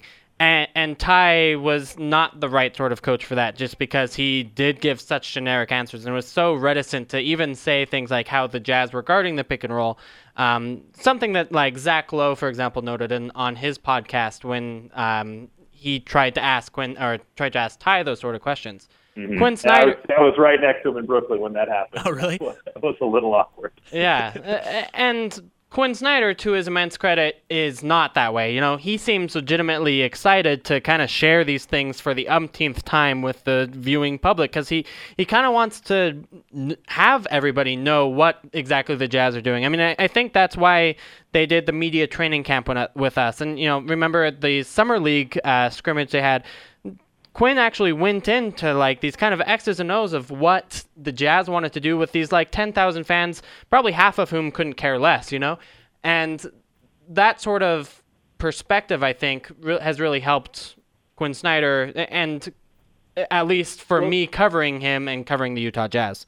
Uh, and, and, and that has to help Quin Snyder, like the product, right? Because he can be better understood by people who are who are paying to watch his team right now lose a lot more than they're going to win. But if if he can come across and and paint a picture of what you know what his plan is and, and get into some specifics and and kind of you know show people, hey, I've got a vision here. That that, that helps him. That helps the team. That helps the Jazz. I, I think you know part of you know basketball is the basketball is obviously what people are coming to see, but it's also a show, right? Like this doesn't exist in a vacuum without you know people get making some sort of entertainment value out of this. And, and I think I think Quin and the Jazz are very smart to open that up. And that, that's just kind of the guy Quin is right now. I mean, he's not right now, but, but that's who he is. He's a guy who wants to teach. He wants to share this information, and, and he's been very, very open this year. And I, I know I only had one year of Ty Corbin, uh, and it obviously was a difficult year, and, and he knew that going in. I, I couldn't tell you if that was different in, in the prior years, although from, from what I understand, it was largely the same. So uh, a breath of fresh air in terms of you know as, as someone who is writing about this and and you know trying to trying to cull these answers and responses for 82 games and a lot of them in you know when people are frustrated after after losses. So it's been uh, been a very very nice change in, in that regard at least. Yeah, let me ask you actually a little about that streak and get into the basketball side.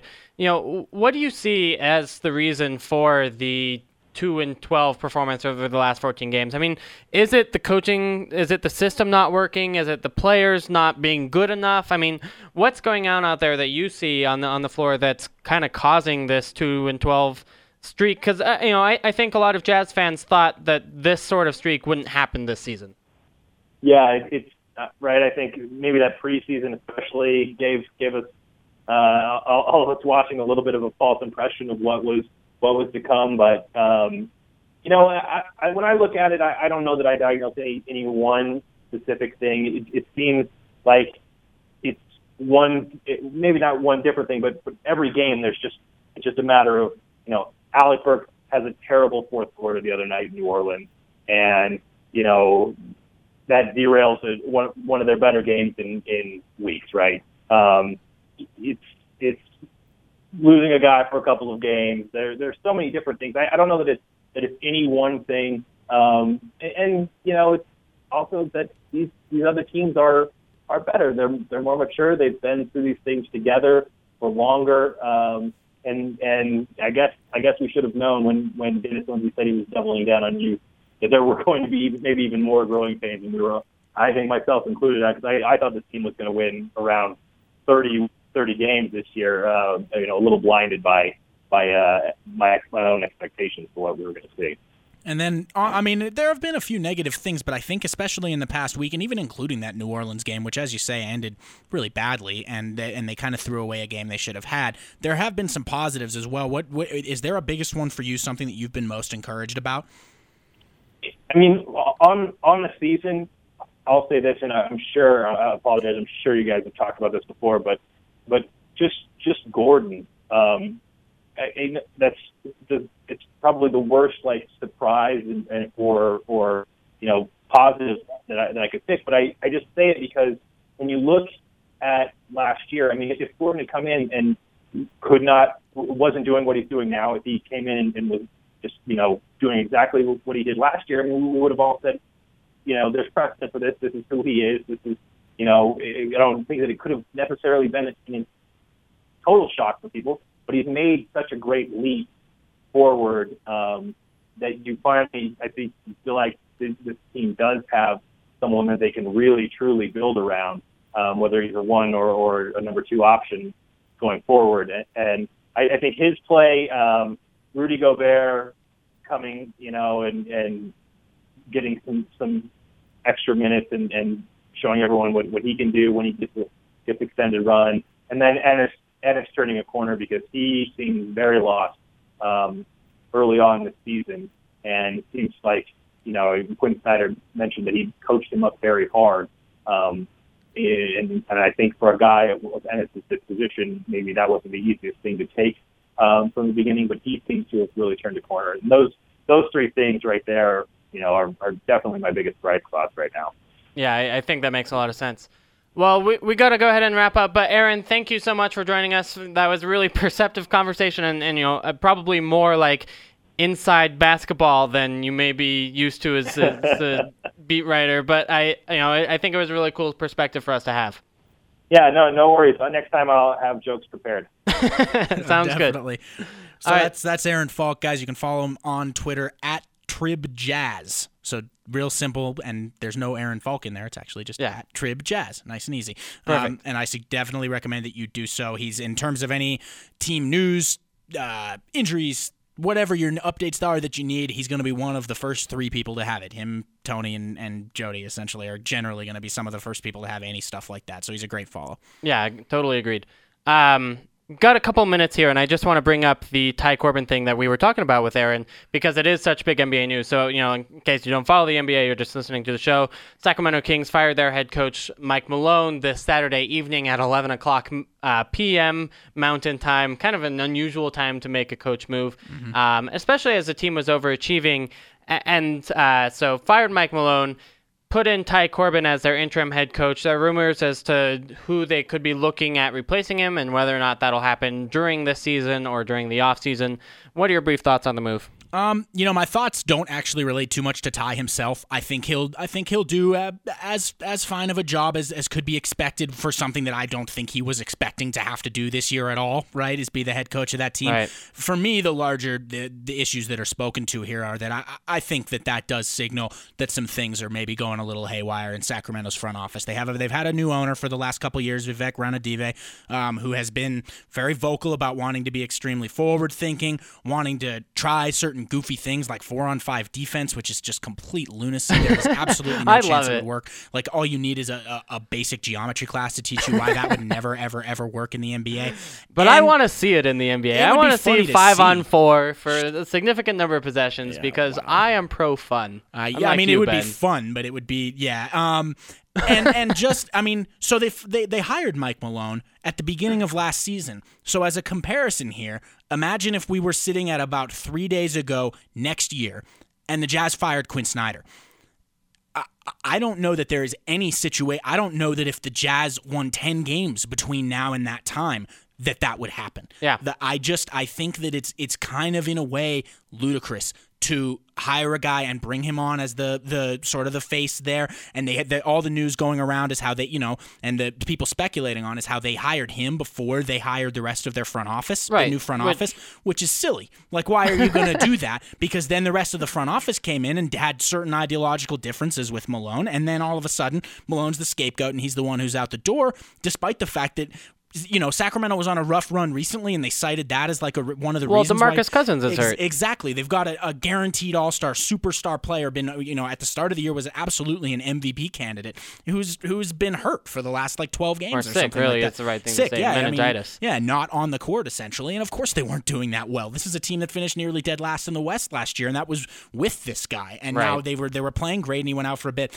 I think it's really weird on Sacramento's part. I hope Ty does well. I hope the best for him. I think they've got a fun roster over there, but they're trying to get him to play fast. That was another one of the main reasons that they said for firing Malone in the first place is they want to play a more up-tempo game. Ty Corbin's not that coach. First of all, Ty Corbin's not that coach. Second of all, that roster is not that roster. Like that team is just not meant to do. DeMarcus Cousins is maybe Yeah. the single player in the league who is least suited to playing that sort of a style. That's a good point. Yeah, I, I think it's really interesting. But great, best of luck to Ty, and and you know, congratulations on getting another position so quickly. Yeah, that being said, I don't think your front office or ownership is very smart. yeah, that too, and you know, you never. The original report, the original reports were, oh, we're gonna keep, he's gonna be for the whole year, and then a few minutes later, it was like, no, maybe that's not. Maybe they're gonna hire George Karl in ten minutes. Like, you, you have no idea what's going on. I hope the best for Ty. definitely. Anything could happen with the Sacramento Kings. All right, well, we're going to continue going around the NBA.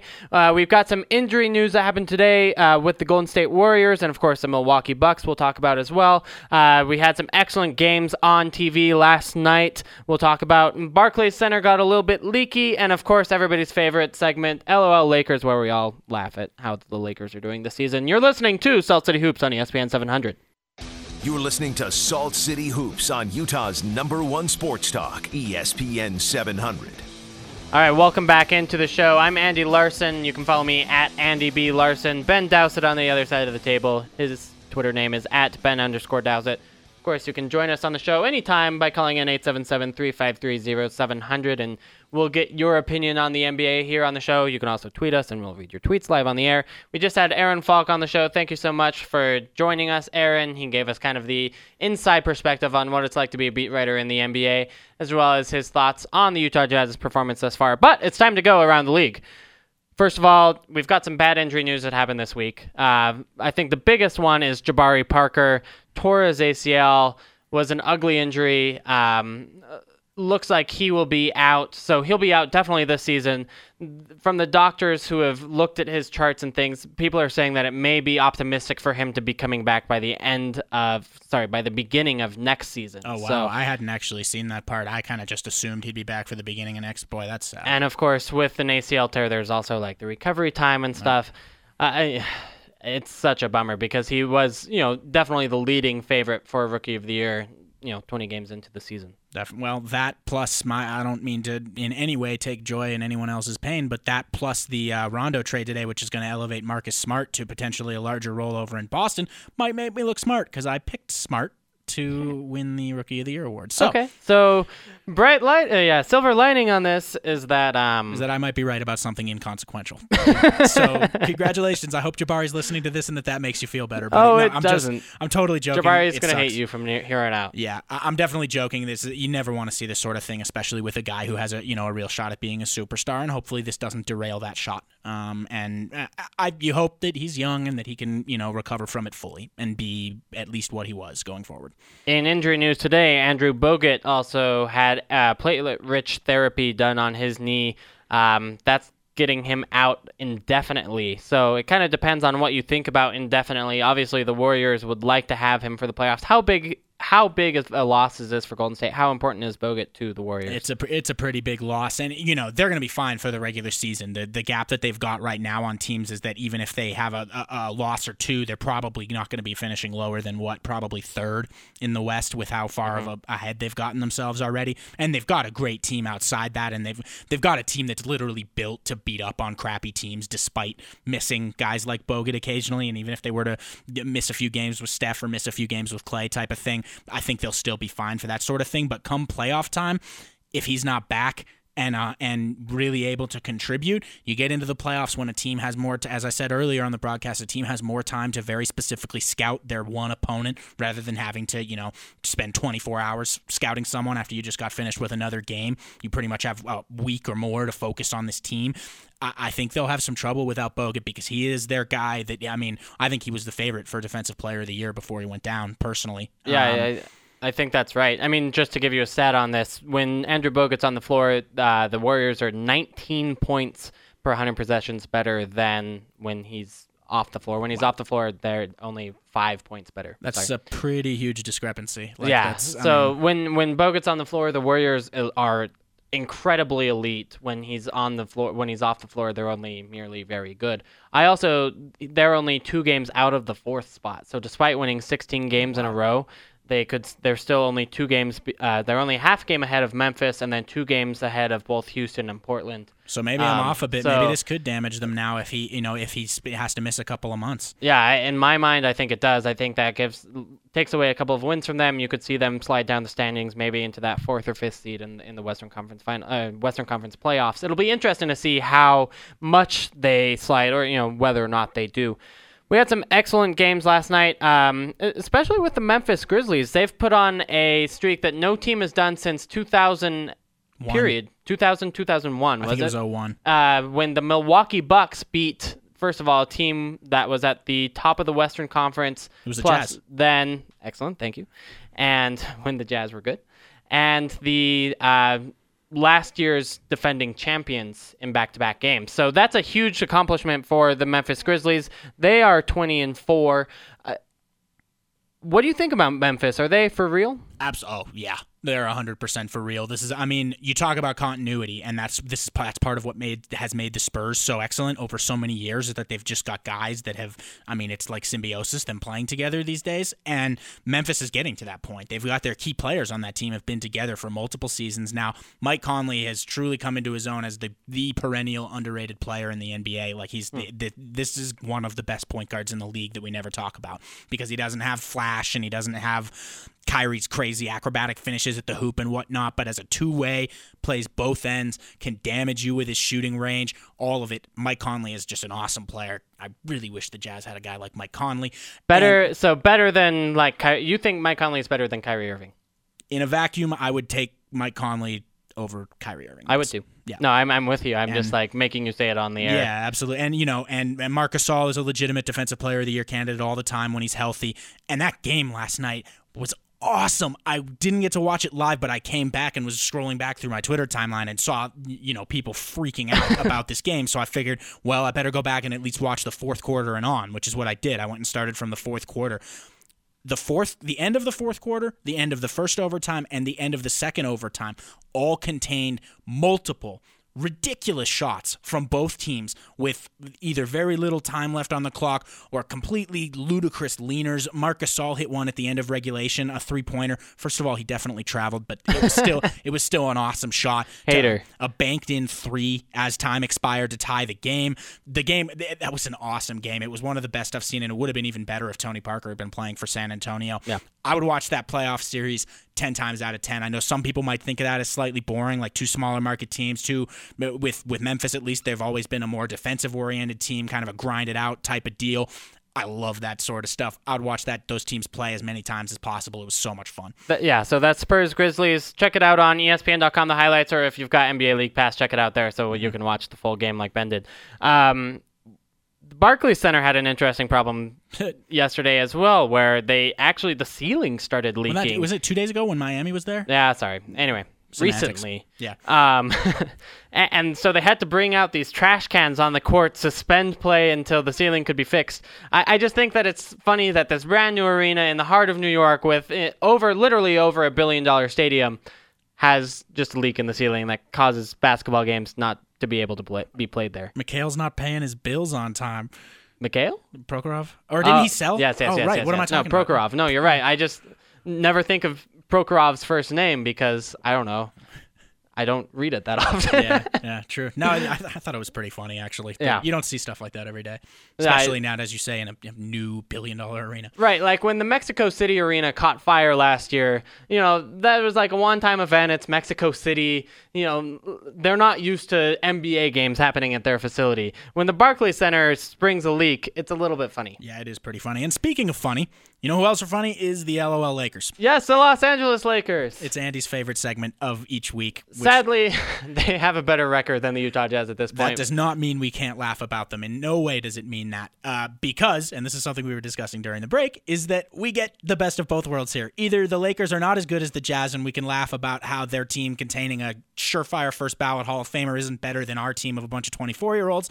Or if they're better than us, all likelihood points to them giving up their pick because for those who aren't aware and who haven't heard in recent weeks, if the Lakers finish outside the fifth pick. Their their pick this year is protected within the top five. But if they finish sixth or worse, they're not getting that pick. That pick goes to Phoenix, and it would be really, really funny to see the Lakers send like the seventh pick to Phoenix because Kobe Bryant needed to shoot them into a couple more wins in December and January. It would be great. It would be hilarious. It would be mortgaging their future, not even mortgaging, just losing their future because, you know, Kobe Bryant got his. Exactly. And speaking of Kobe Bryant getting his, we do have to offer some congratulations, not in not any sarcastic way, in fact, for to Kobe Bryant for passing Michael Jordan on the all-time points list, which he accomplished in between our last broadcast and now. I don't remember exactly what day it was. I think it was over the weekend. It, it only took him two more seasons. Yeah, it only took him two extra. Maybe a little bit and some he's- more sarcastic. You underestimate Okay, my. Kobe hate. I did. I really did. And he's only, you know, like 5,000 points behind Karl Malone. So um, That's and right. I, I am going to register my own personal, uh, not displeasure, but just kind of non caring for these sorts of things. I. I this it's arbitrary honestly the number of points that michael jordan scored exactly in his career is completely arbitrary how many of those points were scored for the washington wizards like that's Yeah, who cares good about point. those points like who cares about the points kobe's scoring right now they're not doing anything for his team we care about points that are scored in the pursuit of championships and nobody has a stat for that specifically so i don't really care that much about who's Playoff points. Exactly. Like I don't I don't care who's first on the overall points list, but congratulations on the achievement. I do. I, I think the career accomplishment's a big deal. And it means of course it signals certain things. It means you've had a ton of longevity. It means you've been around for a really long time and been able to do it at a consistently high level that whole time. That is that is part of what made a guy like Karl Malone special is how long he was able to consistently perform at an elite level for. So I'll give you that much. That's that's impressive in that in that vein. But Reggie Miller did have something interesting to say on, on this. I, I thought this quote was hilarious, by the way. I thought it was both hilarious and and even as someone who's not Kobe's hugest fan, wildly off base. This was Reggie Miller, I believe, yesterday on the Dan Patrick show. If I'm not, it may have been the day before. I apologize if I have the day wrong. Miller. Michael Jordan on his worst day is 10 times better than Kobe Bryant on his best day. And that's not shortchanging Kobe Bryant because he gave me my lunch pail too. But Michael Jordan on his worst day, I will take over Kobe Bryant on his best day. Um, Do you know how I feel about this? Chris Webber on his worst day is 10 times better than Reggie Miller on his best day. Reggie Miller is a terrible commentator. he really is. He's he's god awful. I have no problem saying that on the air whatsoever. I, I think that Steve Kerr is 15 times better. Oh yeah. I, I We think- should do a ranking of color commentators sometime. Is there anyone that Reggie would be higher than? Jon Barry? He'd be higher than John He'd be Barry. higher than Jon Barry. Other than that, I don't know that there's anybody. The guy is terrible. I don't know how you can have been that good at playing the game. And actually, you know, Reggie was he's always been a well-spoken Yeah. sort of ambassador for it's the not game. like he's bad at saying words. No, he just is saying the wrong words. He's- Exactly. He's, just wrong about so many things that he says. For example, this Kobe Bryant, Michael Jordan thing. Yeah, like you know, I bet you I could go back on Basketball Reference and find Michael Jordan's worst game. I bet you I could find that, and I bet you it was really, really bad. And I bet you Kobe Bryant's best game, like that time he scored 81 points against Toronto in a single game, Was nice. probably better than that one time Michael Jordan scored like six points in a game or something Yeah. like that. I'm guessing it was a little bit better, right? Like, what a stupid thing to say. Like I just, and that to me actually ties into a bit of everybody. Michael Jordan was the best player ever, and I'm not debating that. Probably by a decent bit. But we really like to romanticize Michael Jordan's career sometimes. Yeah. And I, I, I at He was times human. he yeah, I mean the guy was he was awesome. He was we may never see anything like him again, but it's not like he was an alien who did things that that are completely impossible in the world. He was just better at doing them more consistently than everybody else, and he was a champion. He won he knew how to do it when it mattered and won championships. And he gets the title of best NBA player, but he doesn't get the title of being uh, better than another, you know, top 15 player of all time on his best day on Jordan's worst day. Like Right. that's that's. Lunacy. n- nor 10 times better. And I, I get hyperbole. We engage in it too sometimes on the show, but I think that went a little bit too far. Yeah. All right, well, let's go ahead and take another break. On the next segment, we've got some fun things to talk about. You had a success in fantasy football that we want to share with everybody. Boom. And uh, we'll look forward to the next two weeks of Utah Jazz schedule. You're listening to Salt City Hoops on ESPN 700. Talking hoops and the association. This is Salt City Hoops on ESPN 700. Welcome back into the show. I'm Andy Larson alongside Ben Dowsett. We are from Salt City Hoops, the ESPN True Hoop affiliate for the Utah Jazz. In case you haven't checked us out, we're basically covering the Utah Jazz each and every day on saltcityhoops.com, going in depth with analysis and stuff. And sometimes, for example, funny Derrick Favors happening. So this week's Pets in the City magazine featured Derrick Favors on the cover holding two of his dogs. Um, just some quotes from the cover to give you a little bit of color, if you will. Quote unquote Utah Jazz player Derrick Favors at home with his dogs, a smiling Derrick Favors with the dogs in the front ground. Uh, then you've got considerations when getting a horse. Why are my dog's eyes cloudy? And do you speak dog? Are do, do you speak dog, Derrick?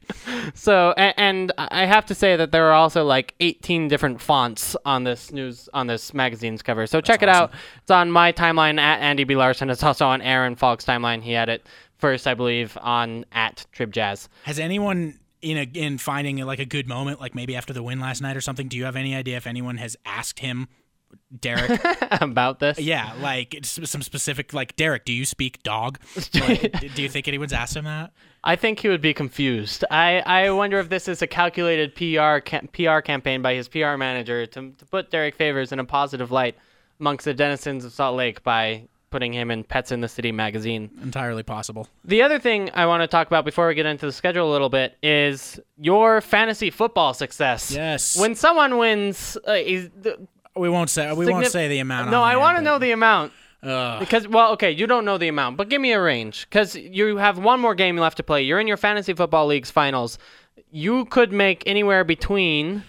Anywhere between nine hundred and thirteen hundred dollars. That is so much money in a fantasy football league. It's a lot, and I, I play for entirely too much money, which makes it which makes it matter entirely too much, which is ridiculous. But, But uh, that's where the fan smarts come into play that you you show so consistently on Salt City Hoops and on this very radio show. You can use your smarts to beat the competition, win money. You're you're living the dream. totally living the dream, and you're going down, Kevin Butler. I'm taking you out. um, yeah, you know, it's it's always fun. It makes watching the games a little more entertaining and everything like that. There are times because in pre, I've played in this this size of a league also last year, uh, and this is actually a league that I run. I, I'm the commissioner of it. Oh, And that's last why. Year, now last year I- now your victories are seeming a little bit more No, skeptical. you know, Uh, there's a- I am entirely impartial, and you can ask anyone in my league. I've run it for five straight years, and it's been impartial every Okay. year, and it's great. And and the, I did the, the the buy in the same size last year, which is far too large, and I I ended up finishing fourth. I made the playoffs and was the only person in the playoffs to not make any money, Oh. which was pretty depressing. And at that point, you start wondering to yourself, why do I play for this much money? And so I'm really glad that things have gone a little bit better this week. but and despite your loss last year, you still did it again this I year. did, because I'm and stupid. look at you now. exactly. and so go Matt Stafford and Marshawn Lynch and oh wow. Emmanuel Sanders and whatnot. Let's do it, guys. Uh, yeah. Moving on to other more important things. No, I just wanted to embarrass you slash congratulate you on the show for your fantasy football prowess. Oh, thank you're you. you're a man of many talents. Uh, so we don't have a show next week. It's Christmas. We're gonna be with our friends and families and giving gifts and I don't know whatever else people do on Christmas. Um, so we're gonna talk about the next two weeks of Jazz basketball. We, as always, on the end of every show, we'll talk we'll kind of preview the upcoming schedule. So the Jazz have three more games left on this road trip, then come home to Philadelphia for two games. Uh, no, wait. I think just that- one, right? Sorry, yeah, just one game, and then go back away, then home, then another home game before our next show. So anyway, let's let's break those down a little bit more. Um, tomorrow at Orlando, the Jazz struggled against the Orlando Magic. I think it was their worst loss of the season, in I my opinion. so.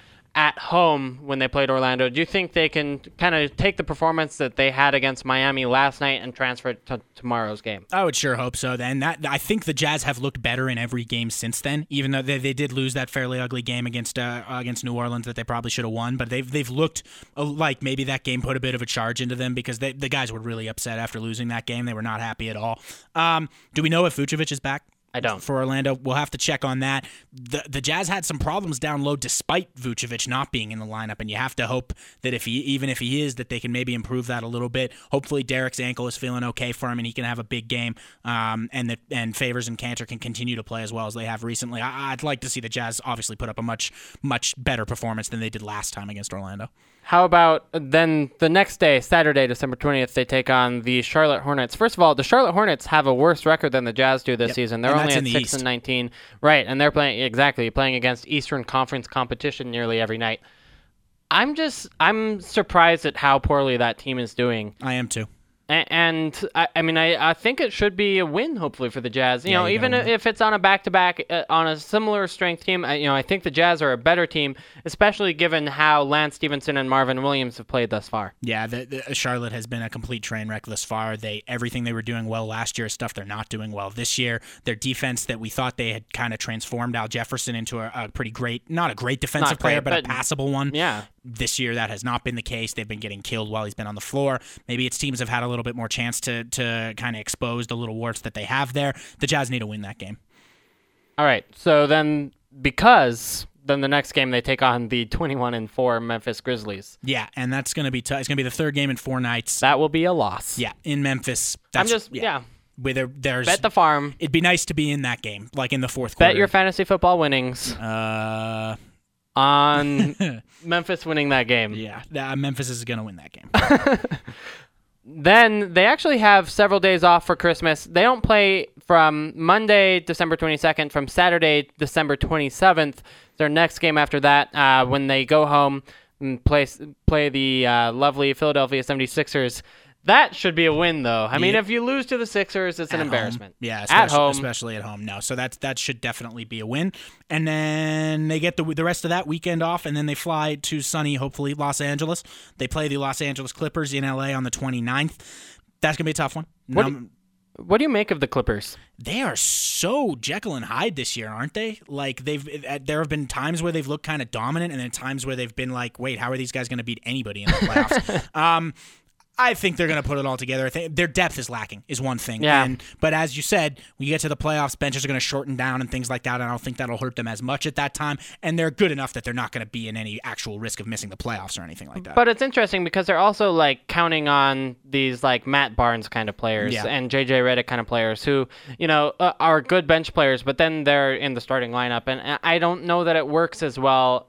I I- you know I think their starting five might be worse than Dallas's it could oh, as yeah. of today. I, I think there's a good chance of that, and they and they've you know the Spencer Hawes thing they did over the summer where they used the full mid level exception, which for those who don't know the, the salary cap in detail, that means they are hard capped. That's one of the only ways under the NBA salary cap that you can hard cap yourself. Like you cannot spend over this figure no matter what, Right. and that's made them filling in their depth at their you know guarding wings because the Redick and, and Jamal Crawford can't do it. For example, they're a really interesting team to watch. We'll, we'll see if they can finagle some stuff within the cap to kind of get themselves a little more depth, especially at the wings. Yep. And then the next game, Tuesday, December 30th, they take on the Minnesota Tim- Timberwolves at home. That's a 5 and 19 team. Again, a team that you'd like to see the Jazz beat at home. Yeah, definitely. You know, they're giving ma- major minutes to a couple of rookies there in Wiggins and Zach LaVine. And I mean, those guys are good and they're going to be nice long term. But this is, especially at home, it's a team that you wanted to see. The Jazz are going to have a big advantage in terms of the front court. You want to see guys like Enes and Derrick have really big games there. I see the Jazz winning three games there Charlotte, Philadelphia, and,